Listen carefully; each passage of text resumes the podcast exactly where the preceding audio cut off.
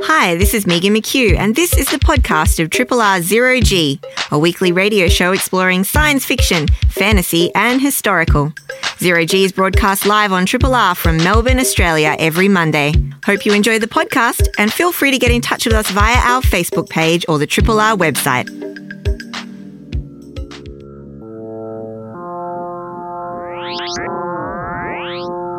Zero G.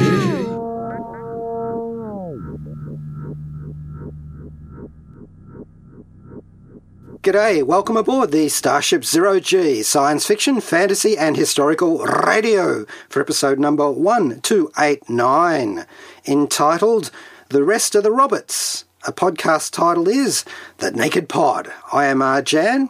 And Solarian Megan McHugh. So we've got a bunch of things to get through today on Zero G, including a look at Isaac Asimov's novel The Naked Sun, which is one of his robot books. Yeah. But first, I have the sad duty to report upon the death of Mervin Merv Binns, uh, the former owner of Melbourne's Space Age Science Fiction and Fantasy Bookshop.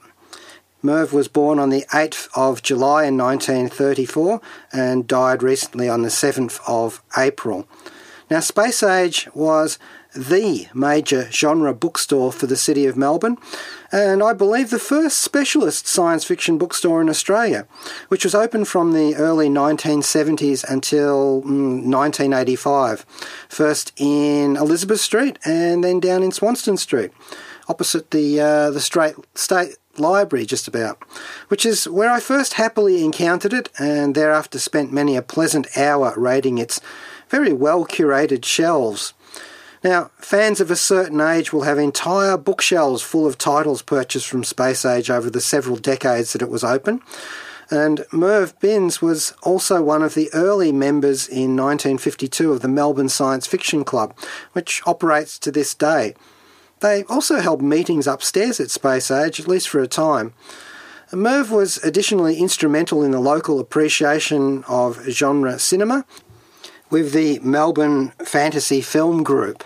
He was also one of the moving forces behind the very first World Science Fiction Convention that was held in Australia, AussieCon. For his many services to Australian fandom and for his lifelong encouragement of local genre content, Merv deservedly won pretty much all of the local fan awards that were possible to win.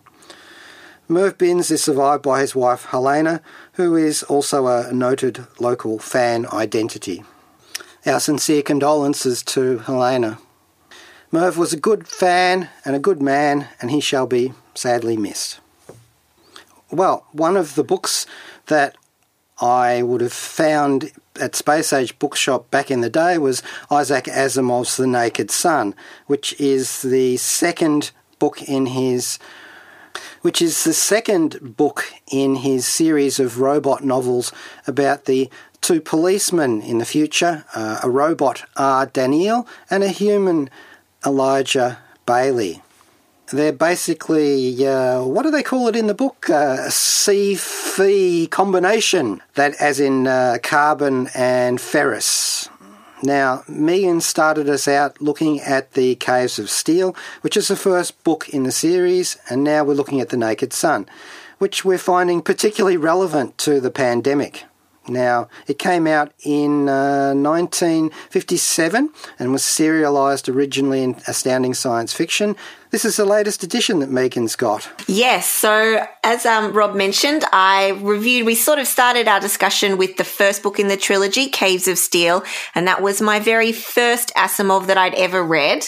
And, and, um, yeah, I loved it. Absolutely loved it. It's, as Rob mentioned, it's this kind of science fiction detective hybrid, and that was immediately sort of captivated me.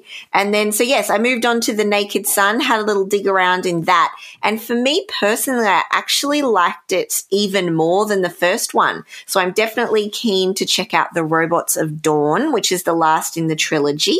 Um, but I think the most interesting thing to chat about in regards to this book is, yeah, kind of the world that it takes place on and just how pertinent it is thematically in terms of kind of what we're all experiencing at the moment. So, yeah, I mean, apart there's this core detective partnership, but I guess should we delve into sort of some rough details? Well, what edition have you got there, Megan? Oh, yes. So I've got the latest. Um, it looks like they've done a nice little reprint series. So this is a Harper Voyager um, edition. And this one sort of came out only a couple of years ago. So they've redone these covers in this nice purple and yellow kind of um, illustration design.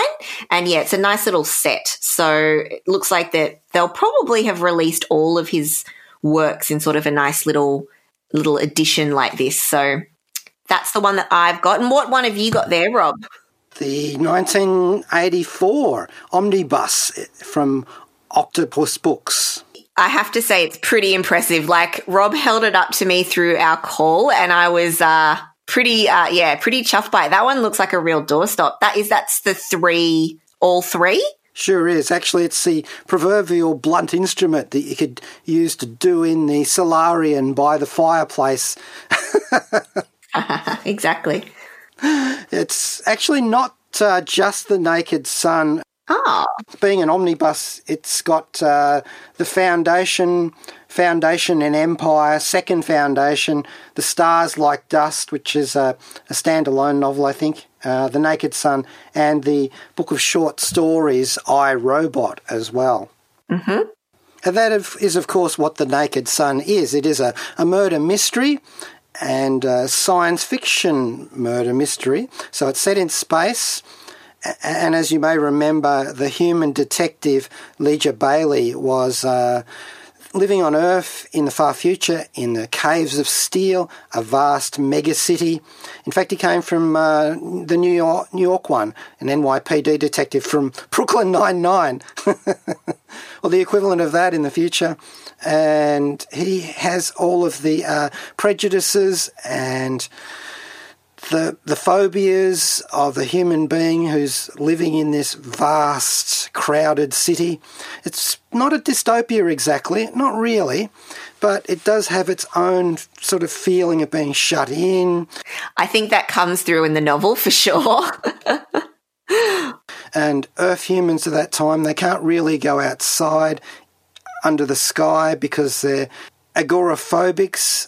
Yeah, they've become so accustomed to these kinds of burrows and caves of steel that they live in that it's sort of a protective layer that they can't even comprehend a life out in the open or to even be in the open in a lot of senses um, without that kind of protective barrier between them and the air. It's very interesting, the attitudes that Asimov kind of brings out about the Earthmen.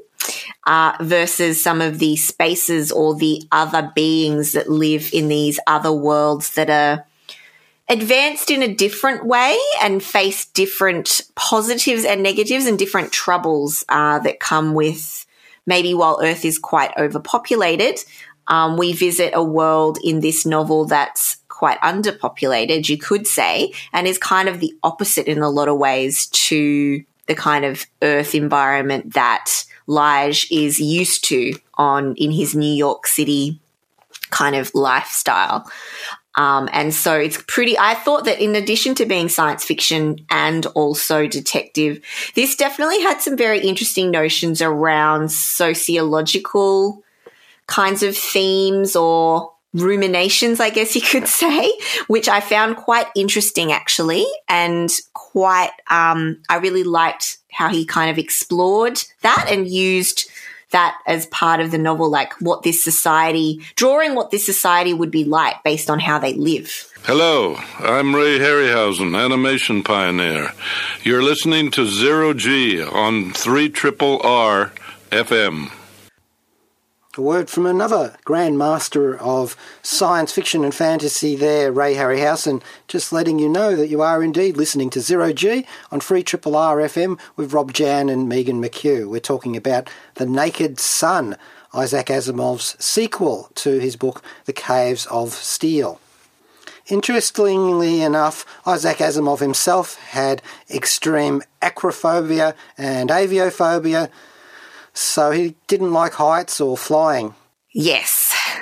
I think thereafter the plot the plot revolves around the Liege Bailey having to go off into space, essentially to Solaria, the planet where it's where the Spacers have their loose collection of colonies, which all owe their genesis to Earth originally, and now they're all independent. And Solaria has robots, lots and lots of robots. They're positronic brains with their free laws of robotics built into them. In their heads governs all of their behaviour. Now, R. Daniel, the robot, doesn't feature quite so much in this story as he did in the first one. He sort of gets benched for a bit. Yes, so he's the robot partner to Lige Bailey, who's the sort of human detective. And, yeah, he he doesn't feature as much, and he certainly doesn't have as much of a crucial role in kind of uncovering the core mystery. But he does have an interesting role to play, I guess, in some of the discussions around the ethics or the the laws of robotics and what robots can and can't do and things like that. So I think he plays a bit of a thematic role, but you're right, he really doesn't have as much to do in this one. Mm. But that's kind of built into the plot in this case. Mm. Because this planet Solaria, like I said, twenty thousand human inhabitants for the whole world, and each of those humans have, they estimate, uh, twenty thousand robots at their beck and call. Everybody lives on vast estates that are isolated, and they live alone. If they do actually happen to be married, they hardly ever encounter their husband or wife in their vast mansions. Exactly. Yes, they don't see, in inverted commas, each other, which is to be in person in real life, but they will use a kind of communication virtual system that it's like they're together but not physically present. Yes, it's called tri-dimensional viewing. Mm, viewing versus seeing, yeah. They've actually got a bit of a phobia, in fact, quite a strong phobia about about seeing people in the flesh. Mm. And that's, I think that's what was interesting and sort of one of the core things, obviously, that is sort of speaks of the times at the moment is they're very isolated. The only way of interacting is this tri, um, tridimensional system. And whenever there is sort of an in-person thing, there's a very much big thing on distance and not getting close and contamination. And I thought that was really interesting to read sort of at a time like this. Um, just kind of a little, I had a little chuckle about sort of some of the stuff he was writing in this future society. Yeah, there's lots of nose filters and gloves and, yes, exactly. And sort of repulsion at being close to another human within six feet or, or what, what have you. Uh. Well, let's have a track here, uh, and this is actually just called Asimov, which I think is entirely appropriate. The thing about this tr- particular track is that uh, it's by a guy called Isaac Riley. So we'll go into this one now. Oh, this is me, right? Ah, yes. Oh, right, voiceover time. Avast there, mateys. This is Captain John English, and you'll be listening to Zero G on three Triple R F M. Pirate radio, har har. Beware of cheap pirate copies. As the robot pirates say, Jolly Roger, Jolly Roger. Back in the studio after a track called Asimov, which is just by Isaac Riley from the album Robots. Ah, quite fitting track. I wonder, is this one of those things where, you know, the artiste, the musician in this case, has been, he's named Isaac, so you're wondering if he started getting into Isaac Asimov novels because of that, or maybe his parents were fans? Yeah, like, and that's where the name came from. Um, yes, we are, of course, talking about The Naked Sun, the second in Asimov's Robot trilogy, follow-up to The Caves of Steel, which we covered a couple of weeks ago. Yeah, so we're talking robots and distancing in the future. Yes, because it takes place on a world called Solaria, where everybody lives in individual mansions on vast, isolated estates. And just as in The Caves of Steel, where the humans couldn't conceive of an Earthman from the crowded cities of the title, crossing over the country to commit a murder, so in this one we can't conceive of anyone physically being in the presence of another human to kill someone, so leaving the only obvious suspect as, well, spoilers. No, because, of course, the joy in these detective stories is, of course, the mystery and then the great reveal at the end. Um, and I say I really, these stories kind of deliver on that um, and really play to that core, I guess, formula, but in a really pleasing way, along with the added sci-fi stuff, which I thought I definitely, I really enjoyed Caves of Steel, but I loved the world building in this. I thought kind of those explorations and sort of the discussion of the people on Solaria and the differences between them and what Lige was kind of finding. I really liked all that exploration, almost as much as the the whodunit aspect. Speaking of whodunits, it does remind me of a bit of a, a Doctor Who serial called The Robots of Death. It's a Tom Baker era. It also has implications about the uses and abuses of the robots in the future. And it also reminds me a little bit of Midsummer Murders too, because there are a couple of murders in this one, which is the usual sort of quota for Midsummer.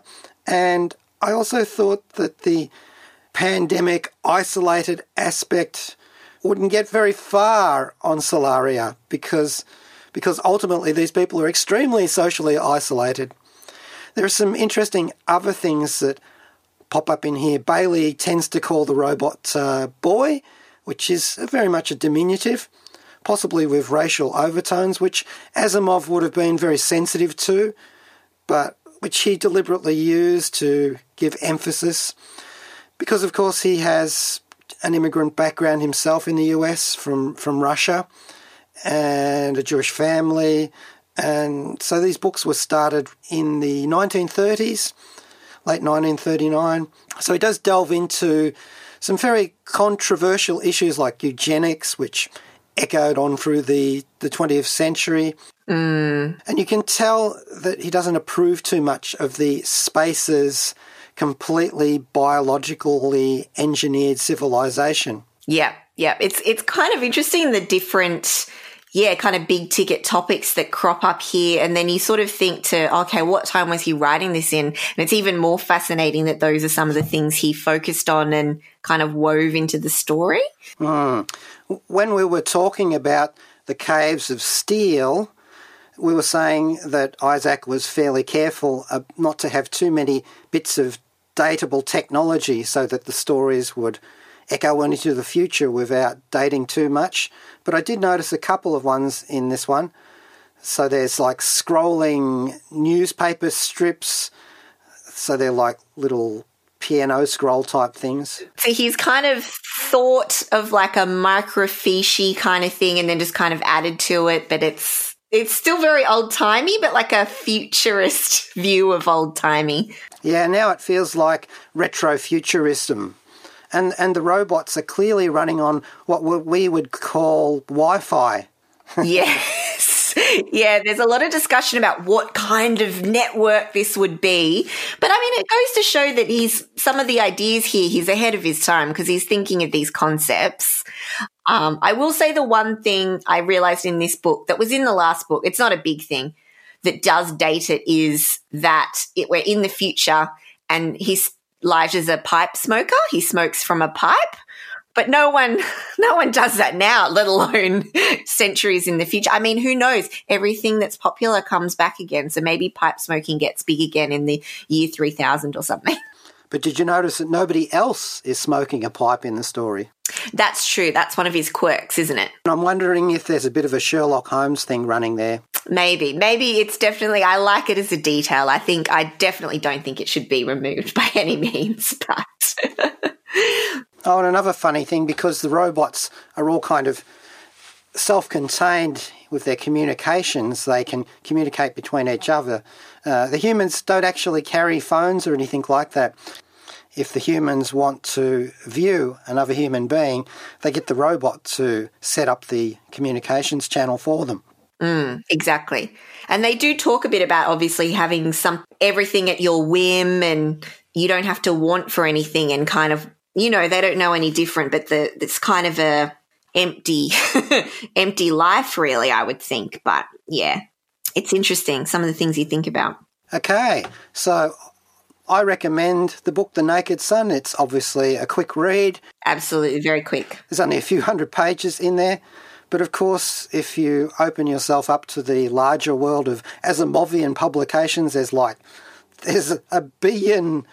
His novels are, are like the stars, like dust. There's so many grains on the beach. Exactly. You definitely have opened a whole world for me, Rob, I will say, um, having read these on your recommendation. Uh, yeah, I really, I've been loving them. So I think I, I will be opening the door to many more an Asimov doorstop novel or um. Now, one of the things that these two novels that I, I thought that the, the characterization of the women in it was pretty much of the time, um, which is what it is. And if you want to find more about Asimov's books with some greater female characters, you'll encounter Doctor Susan Calvin, the robo-psychologist in Asimov's short stories collected in I, Robot, which feature her. I think I'll probably – there's one more book in this trilogy, The Robots of Dawn, and then I'll probably look at some of his robot stories. He's got a couple of other novels in there, so I'll probably – or collections, I guess. So I will check those out as well. If memory serves me, there's also a R. Daniel and um, Bailey short story kicking around too. Oh, fun. Okay, that was a bit of a an in-depth look at Isaac Asimov's The Naked Sun, the sequel to The Caves of Steel. And you'll find that the later novels plug into his Foundation series as well. Now, I'm going to play a track here which is actually Isaac Asimov himself. Ooh, okay. He's being introduced by another interviewer. It's called Introducing Asimov. So it's from nineteen seventy-five. So here he is, Isaac Asimov himself, in conversation with Cy Borgen. I'm Scott Westerfeld, author of Peeps and series Leviathan, and you're listening to Zero G on three R R F M. A track called Introducing Asimov. It's from an album recording a nineteen seventy-five interview between Mister Cy Borgen. Hmm. Cy Borgen? Cyborg? Anyway, he was interviewing science fiction grandmaster author Isaac Asimov back in the day. Now, still more sad news to report in a year that's become a veil of tears. Tim Brooke-Taylor of The Goodies has died this year of COVID nineteen related complications, I believe. Oh, that's a, that's a real shame. So let's commemorate his life and times with the theme from the iconic comedy show The Goodies, of which Tim Brooke-Taylor was one of the three stars. And this is from The Goodies, the Yum Yum album. Hello, this is Bobcat Goldthwait, and you're listening to three R R F M Melbourne. The main title theme of the British comedy sketch show The Goodies, starring Tim Brooke-Taylor, Graham Garden and Bill Oddie. And the album was The Goodies, the best of The Goodies, the Yum Yum album. Played that to commemorate the life of Tim Brooke-Taylor. Timothy Julian Brooke-Taylor, O B E, very important in the context of The Goodies, fans will know, was born on the seventeenth of July in nineteen forty and died on the twelfth of April this year of COVID nineteen related complications. An English comedian and actor, he became active in performing in comedy sketches while at the University of Cambridge. So he was best known as the uh, the actor from The Goodies, but he was also very well known for a whole large body of work in the strictly audio section of genre, uh, with shows like I'm Sorry I Haven't a Clue, I'm Sorry I'll Read That Again. Lots of I'm Sorry's actually there. And he was often working together with friends that he'd made in the Cambridge University years, like Graham Chapman and John Cleese, and of course Garden and Oddie along the way. So there was a, another string to Tim Brooke-Taylor's bow beyond the Goodies. He was heard in the Doctor Who audio story, The Zygon Who Fell to Earth, which was one of those big Finnish productions back in two thousand eight. And he played opposite the uh, the eighth Doctor, Paul McGann. And I think Brooke-Taylor was a Zygon alien in that one, um, taking the shape of a human. So the Goodies themselves ran from nineteen seventy to nineteen eighty-two. There was a bit of a revival later. It was a pretty iconic show. Lots of books um, span off from it, and stage show as well as other media properties that uh, were, were related to it. I also knew Tim Brooke-Taylor from some very small performances uh, in terms of uh, cameos almost in Willy Wonka and the Chocolate Factory, where he was uncredited but did play a computer scientist, uh, and also in the Monty Python, um, The Secret Policeman's Other Ball. He was also the voice of Cacophonics, which is the uh, the bard who they never really let finish a song in the Asterix series, and that was in nineteen eighty-nine. And I think he also appeared in um, Banana Man, an animated series, a superhero series of sorts, where uh, he was um, playing opposite Graham Garden, one of his mates from the Goodies, of course. The Goon Show, Monty Python, the Goodies, they're all kind of related with a, a, a, a cast of um, of actors and writers, and Tim Brooke-Taylor was a writer as well, of uh, comedy sketches, all sort of flowing backwards and forwards and around and about in that particular era of classic British comedy from, you know, from the, the, the late fifties through to the eighties and so on.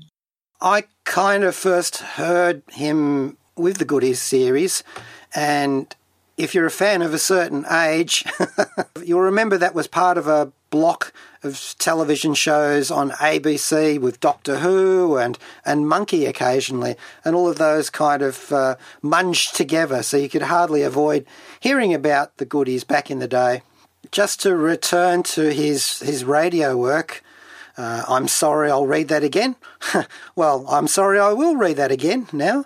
It's um, one of those shows that was a game show, and the British did a lot of those related shows, My Word, My Music.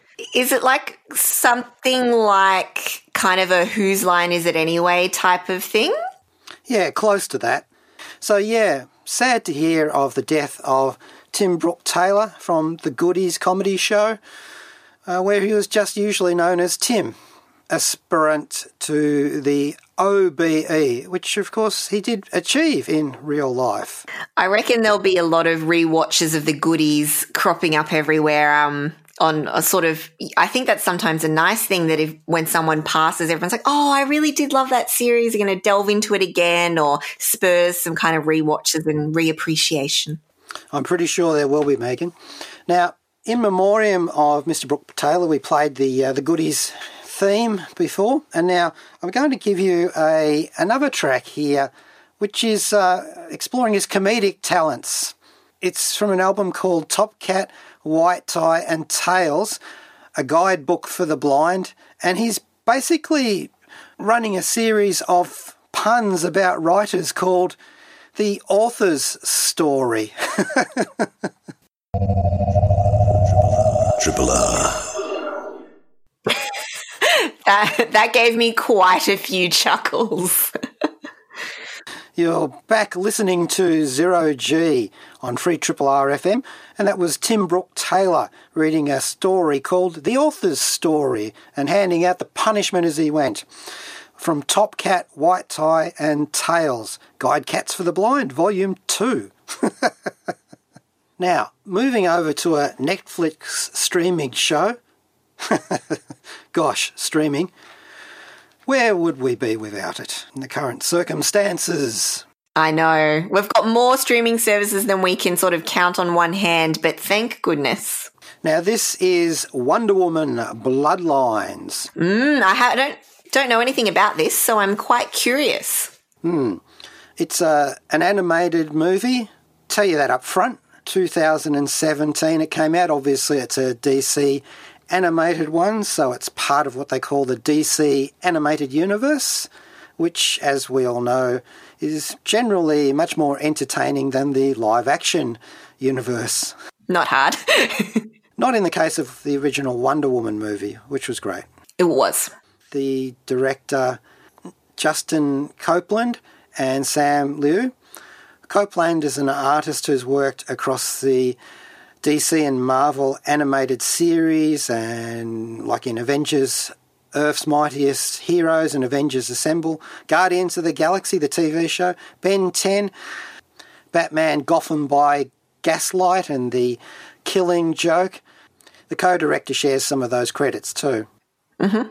Plus nineteen ninety-seven's Extreme Ghostbusters cartoon series and Justice League Unlimited, and the Invincible Iron Man animated movie as well. Sorted Scooby-Doo titles uh, and the well-regarded two thousand nine Wonder Woman animated movie. Now, that one featured Kerry Russell as the voice of Princess Di, with Nathan Fillion as Steve Trevor and Rosario Dawson playing Artemis. This time around, and I think we did review that too back in the day, Dawson voices Wonder Woman this time around, with Jeffrey Donovan playing Steve Trevor. Now, Star Trek's Mister Worf, Michael Dorn, has a cameo as one of the villains, and I knew it was him as soon as I heard his distinctive voice. And I remember Donovan as one of the Gerhardt family from the Fargo T V series, and of course we know Rosario quite well from her crossover role as Claire Temple. She also playing Ashoka Tano. God, those Star Wars names will be the death of me. In season two of The Mandalorian. So, having voiced Wonder Woman across several other D C movies, she's also played Batman, sorry, Batgirl in the Lego movie. So I've been aware of her since her role of uh, Gale in Sin City. And she was also in Josie and the Pussycats. I was going to say I know her from her Josie and the Pussycat days as well. Well, Dawson delivers as Wonder Woman's voice with a range that matches the heavy-duty action and the more reflective moments between stoushes. Amongst the writing team, Drew Johnson worked on the Wonder Woman comics too in the early two thousands, and the screenplay writer Marguerite Scott was also a Guardians of the Galaxy animated series alumni, as well as G I Joe and Transformers, all of which is to say that all of these people know pretty much exactly what they're doing.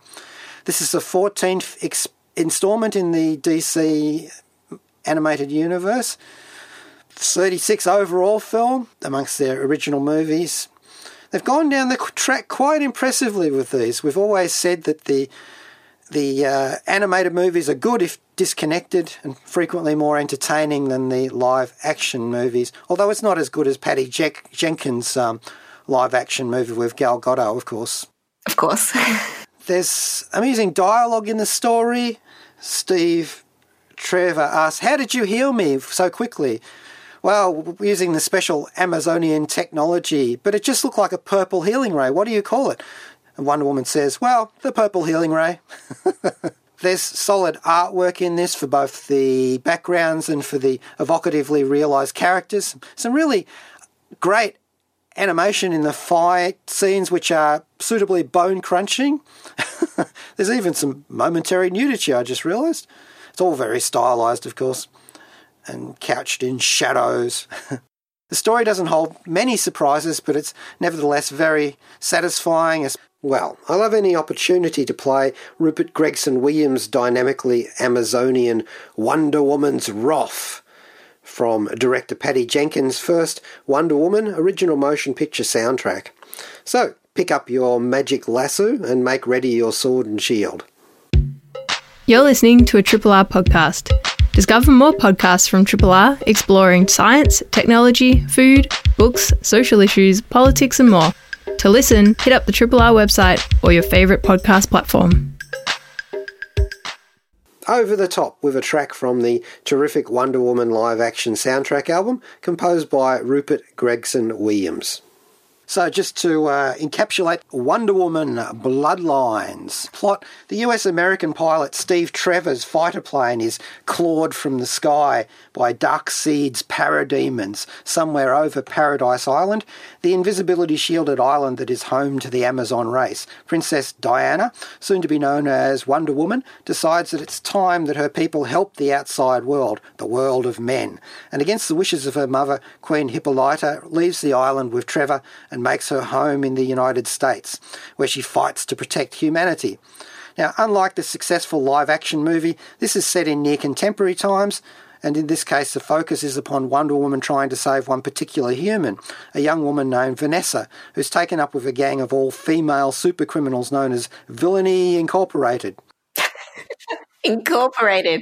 Can Diana reconcile her assumed responsibility for Vanessa with her duty to protect Paradise Island from attack by supervillains? Well, she's Wonder Woman. She can multitask. Wonder Woman Bloodlines, an animated movie, and a pretty decent one on Netflix at the moment. Well, that's about it for Zero G for today. And Joe Brunetti coming up next with Astral Glamour. We will go out with a track by Mister David Bowie. And I just thought, since we've been talking about robots, that Tin Machine might be appropriate. And the Vanessa character is also a cyborg too. So this is our weekly Bowie, Tin Machine. Right, and next week we will have Megan talking about a game. Yes, I will be talking about After Party. So it's a uh, game from a studio that I've covered another game of theirs before, so I'll dig into that a little bit. Um, I've got to knock that game off this week, so I'll be very excited to cover that next week. Okay. Right. Thank you, Megan. Thank you, Rob.